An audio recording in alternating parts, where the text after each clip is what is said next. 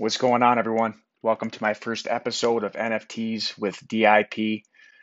My name is Anthony DePilla, and growing up, all my friends called me Dip because they couldn't pronounce my last name. And uh, ever since then, it's pretty much stuck. Uh, a little bit about me I'm 33 years old. I live in Michigan in the United States, and I've been selling uh, property casualty insurance for about 12 years now. I've uh, been able to grow my book of business in that industry from complete scratch to about two and a half to three million dollars in sales while working uh, another job in the beginning and finishing up college in my beginning years.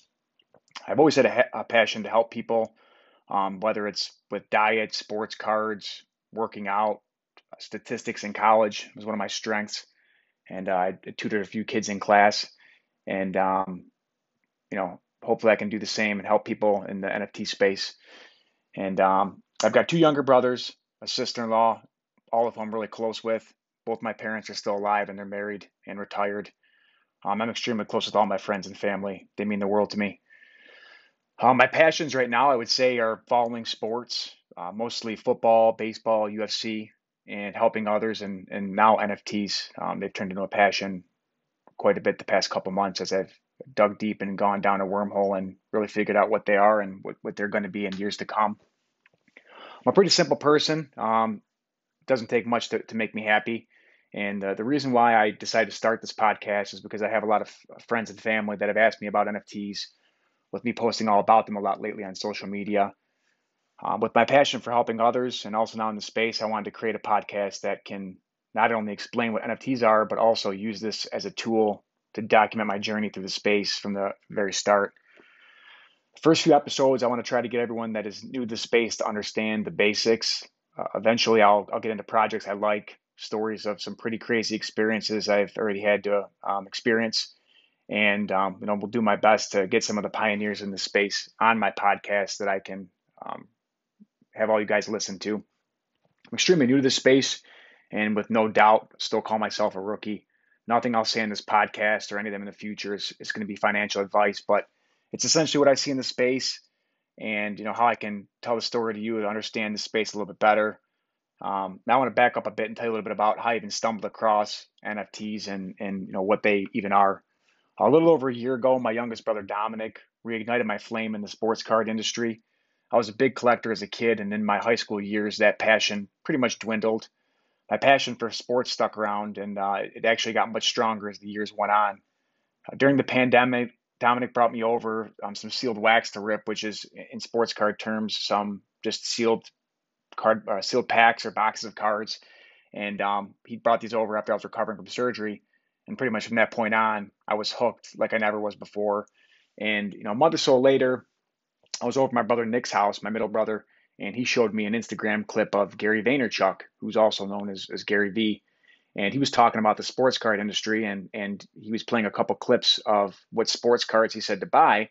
And it was funny because I was buying some of the same players he was mentioning in his videos, and um, that kind of turned me on to him. So I started to follow him ever ever, ever since. And um, I started to learn about the history with his family's businesses, wine TV, how he started off building his personal brand, his following, and, and much more. I don't remember the exact month, but towards the beginning of this year, I saw him drawing these cartoon characters with with colored sharpies while making content talking about the NFT space. At this time, I had absolutely no clue what he was doing. Um, before I even talk anymore about this, I have to try to have you understand what NFTs are. The next minute or so is probably a part in this podcast you'll want to play over a few times until you have a basic understanding of, of what NFTs are pretty much engraved in, in your head. Um, it's going to take some time. I know it took me watching a lot of videos, reading a lot of articles until it finally sank in. And, and when it did, I was like, wow, this space is going to be huge moving forward. I mean, it already is big, but where it's going is uh, it's pretty incredible. So NFT stands for non fungible token. An NFT is a unit of data stored on the blockchain, which can be represented by a picture or a video clip. The blockchain is essentially a digital ledger. You think of like a county ledger. Um, the blockchain renders that unit of data unique and is stored on the blockchain. So when I hear blockchain, I personally think of the Ethereum blockchain. Is that that's the one I'm really familiar with with being involved in, in the NFTs. So if I've lost you already, just try to think of an NFT as a unit of data being stored on the blockchain, represented by a digital image. These digital, digital images can be artwork, pictures, video clips, and so forth. Um, Original NFT projects that were created were simply digital pieces of artwork that had a limited print run of like, let's say 10,000. Uh, you can verify that these NFTs are original right on the blockchain.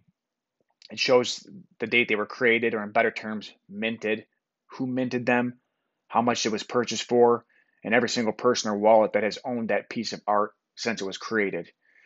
It's funny because when I try to explain NFTs to a lot of my friends, I get the same reaction that I gave when I won my first digital sports card. I said, This is probably the dumbest thing I've ever seen. Why would I want a digital Allen Iverson autographed blockchain sports card? Um, I can't hold it. Did he really even sign it? You know, who would want something like this? So, but once I did my homework on NFTs, I found out actually many people do. Hands down, the best thing about NFTs, in my opinion, I haven't even mentioned yet, and that's that the creator of an NFT can attach a smart contract to that collectible or piece of art that carries out whatever that contract states without any bias at all. See, this is the fun part, in my opinion, which is what I think was missing in the space before Gary Vee entered it. I'm saying this with, with no disrespect at all to any of the projects that came before his, and there are many massive ones that'll go down in history as some of the best of all time, like, for example, CryptoPunks. It's just a blueprint of Gary's NFT project, VeeFriends. will show every single business that exists a way to utilize NFTs to grow their business in ways that these businesses couldn't have done before while building a community around their business. So let me explain on that a little bit more. VeeFriends tokens all come with access to one of the largest conferences in the world, which is called VeeCon. And you're going to have access to this conference for three straight years. The only way you'll be able to go to VeeCon is by holding one of these 10,255 tokens, which are, are, NFTs. So if you want to learn more about VeeCon itself, go to VeeCon, V-E-E-C-O-N dot co, C-O. Um, aside from a ticket to the convention, there are many other perks built into the token based on the ones you own. So, and you won't be able to buy tickets to VeeCon online or anywhere else, but the only way you'll be able to go is by holding one of his digital tokens in your digital wallet. So I'll talk a little bit about digital wallets and, and other important things to know in this area in future episodes. Um, so these tickets to VeeCon are built right into the smart contract and the token that you own. And I want to keep it simple so you can understand what types of things can be added to the token aside from it just being intellectual property or a collectible. Now, where it gets really fun is when creators in this space create NFTs for their own products and services, mainly for, for two reasons that I'm going to explain here. Um, first, since you can essentially build anything into the smart contract of the NFT you create, inventors will become creative in what that'll be. I keep using Gary's project as an example because it was his education that got me in the space. One thing he's built into his tokens, which is, is, is genius in my opinion, is royalties. The smart contract of his tokens state that every time one of his NFTs is sold on the secondary market, he gets a 10% royalty from that sale. The seller gets the full amount of Ethereum or US dollars in the sale minus his royalty and then the fee percentage of the platform that you're choosing to sell your NFT on, which the most common one right now, in my opinion, is OpenSea. This royalty that is built into the contract is in there forever. So if this token sold 100 times, every single time it's sold for whatever the dollar amount is, Gary's going to get 10% of that sale, which is automatically transferred to his digital wallet after that token has been sold. The reason this technology is so big for creators is because it allows the creator to get rewarded for their secondary market sales of their product instead of these large e-commerce platforms that most people sell their products on today. For example, let's say you're a sports card company like Fleer and you've created one of the most iconic sports cards in the history of sports cards, which is the 1986 Fleer Michael Jordan rookie card, which some of you may or may not know. For simple math, let's say this rookie card sells for $100,000 on average every time it's sold. And there are thousands of these out there in existence. Every time this card's sold, the e-commerce site or auction house you're selling it at or on takes a certain percentage of that sale. Some are which is uh, as high as 14%. So the seller makes so the seller of this $100,000 card gets $86,000 and the platform you're selling it on gets $14,000 when you do out the math, just taking into account that that card, let's say, is a $100,000 card that gets sold. Left out of that group of who makes money off the secondary market sales is the actual card manufacturer, which is in this case is Fleer. So now with smart contracts in the blockchain, if this card was an NFT, Fleer could have built into this contract of this card uh, like a 10% royalties to get that they'd receive every time the card's sold. So can you imagine the amount of income they'd be generating just based on the amount of times this card is resold? So every time this card's sold for $100,000, if Fleer had a 10% royalty built in there, they'd be getting $10,000 for every single sale. And this goes on for its existence, for however long it is. There's no cap. So essentially, it cuts out the fee of the middleman or middle company and it gives it back to the creator. The smart contract can be attached to any NFT for any business. So imagine the opportunities. I mean, they're, they're pretty much endless. NFTs also allow musicians and uh, or bands to create NFTs to fundraise from their fans instead of using a record label when they first start off. So here's another really good example. Imagine uh, if you were Van Halen back in the day and you were just starting off um, when this technology existed. Van Halen could have created, let's say, a thousand NFTs for his fans to purchase at, let's say, a price point of $5,000 each. So in return, each fan that purchased this NFT gets a small piece of equity in Van Halen's future revenue. So in this example, Van Halen would have raised $500,000 from his fans or community uh, based on him selling thousand NFTs at $5,000 a piece. Um, this would allow him to purchase studio time, equipment, travel, advertising, pretty much anything you could think of. And you know, the massive rock star Van Halen was, he would have grossed those thousand people an insane amount of money that held his NFTs. Um, on top of that, say that fan one day wants to cash out and sell the NFT to another fan that wants to um, have a portion of Van Halen's equity. I'm sure they're going to sell that NFT for a lot more than five thousand dollars. So they're going to make you know uh, an insane amount of money on reselling that. Then Van Halen is going to get a 10% royalty if you attach that in a smart contract, and then the fan that purchased the NFT is going to you know have equity in, in Van Halen moving forward. So it's still an investment in him. So you know, uh, it's it's really a beautiful thing. It's um, it helps the initial supporter earn a lot of money. Van Halen gets a little bit of a, uh, a royalty in return, and the new fan gets equity in uh, Van Halen moving forward. So again, this can be for literally any musician, band, or entertainer if they develop their NFT project in that way.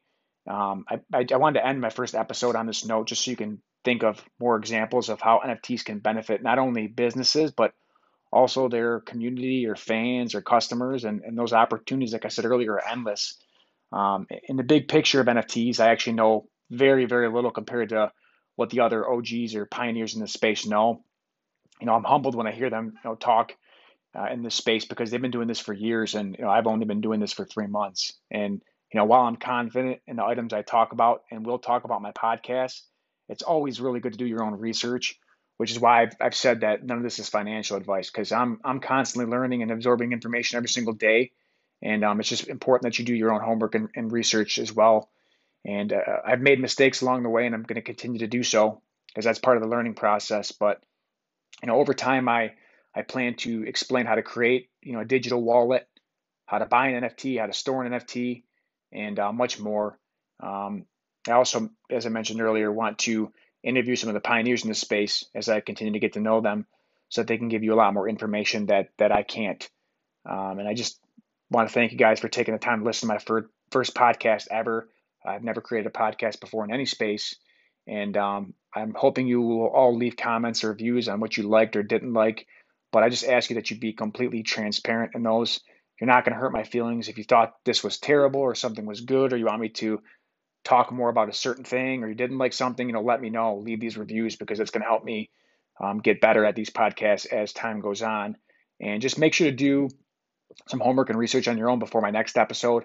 I'm going to try to post uh, a podcast once a week, which will give you a little bit of time in between them to do your own homework and then hopefully ask questions. And you can even reach out to me on my Instagram, which is my handle is at a dip a d i p 1987 um, you know, shoot me questions, tell me things you did or didn't like, and um, you know, study up between now and my next episode, and hopefully you learn some things today and can continue to learn some things in the space as I think it's here to stay, and um, it'll be very interesting to see where it goes. But enjoy the rest of your day, and I'll see you all next time.